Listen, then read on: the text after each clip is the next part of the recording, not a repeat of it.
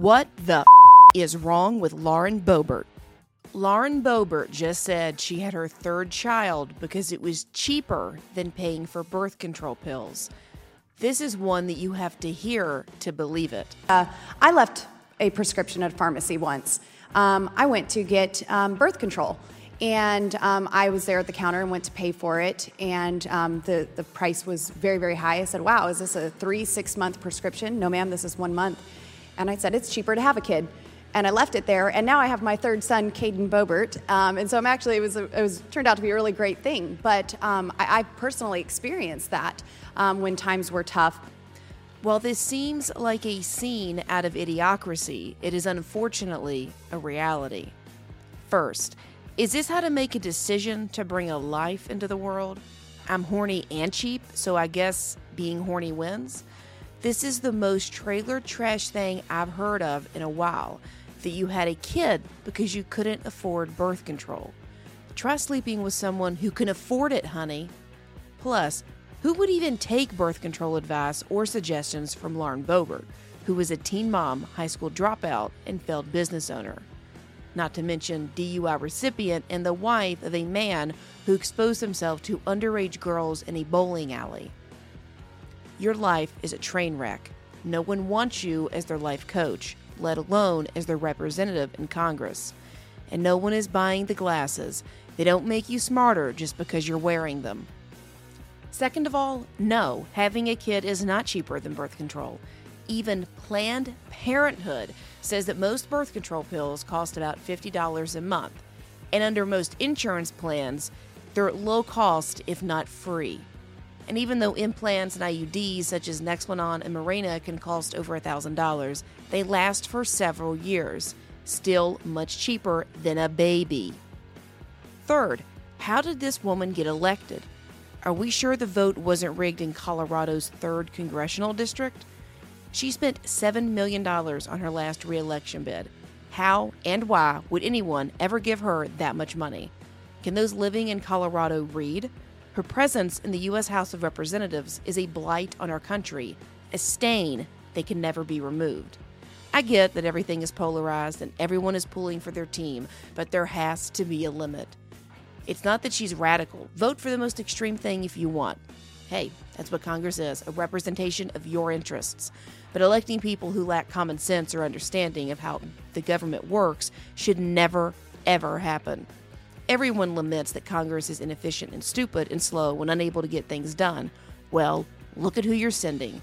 Lately, Americans seem only interested in sending loudmouths with a train wreck past. Individuals who have not had a track record of success. Electing a mascot will not help you win the game. It may entertain you, but it won't make the players do better, and it surely won't lead to a victory for what you want most. All Boebert does is scream and yell. She's a bigger gaffe machine than Joe Biden. She says things that contradict the Constitution to the point you wonder if she's ever read it. She makes outlandish comments that are false by every standard. Why point out the obvious that Boebert is on both the struggle bus and the short bus? Well, she's all talk and no action. The only notable thing she's done is get into catfights with MTG, including the recent one where Marjorie Taylor Greene called her a little bitch. I don't like MTG, but I must say, can't disagree with those two words. Boebert has had no legislative victories or broker deals or uncovered something in the government that you needed to know about. Furthermore, if someone is this ignorant and arrogant, do you really believe that they're in control of anything? We may laugh at Biden and say someone is pulling the strings and making all the decisions, that he's just a puppet. But what about Boebert? A failed high school dropout with no achievements and no common sense doesn't wake up one day qualified for a $175,000 a year job representing thousands of people. Did she just all of a sudden understand public policy by tapping into her experience as a slutty and failed restaurant owner? People go to college and law school and graduate school to study public policy, and she just walks in the back door? She wouldn't hire herself for her own office, but she is at the top of the food chain? No think tank or conservative organization would pay any attention to her resume from before Congress, but they all act like she's a great leader. Really? And let's not forget that she uses campaign funds to pay personal expenses, like rent and utilities.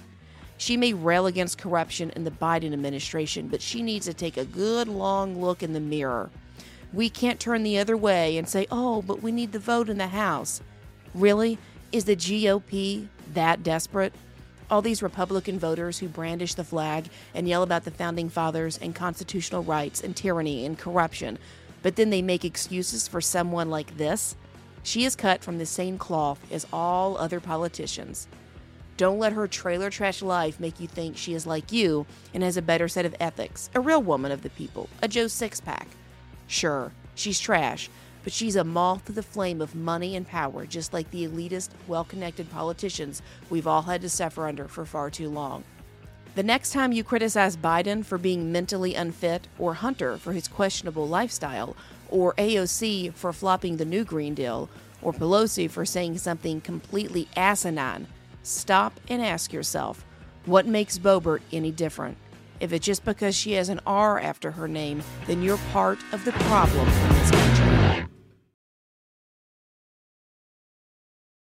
Thanks for listening to Broad Thinking. Be sure to tune in next week for an all-new episode. In the meantime, be sure to follow the Ladies Love Politics channel on TikTok.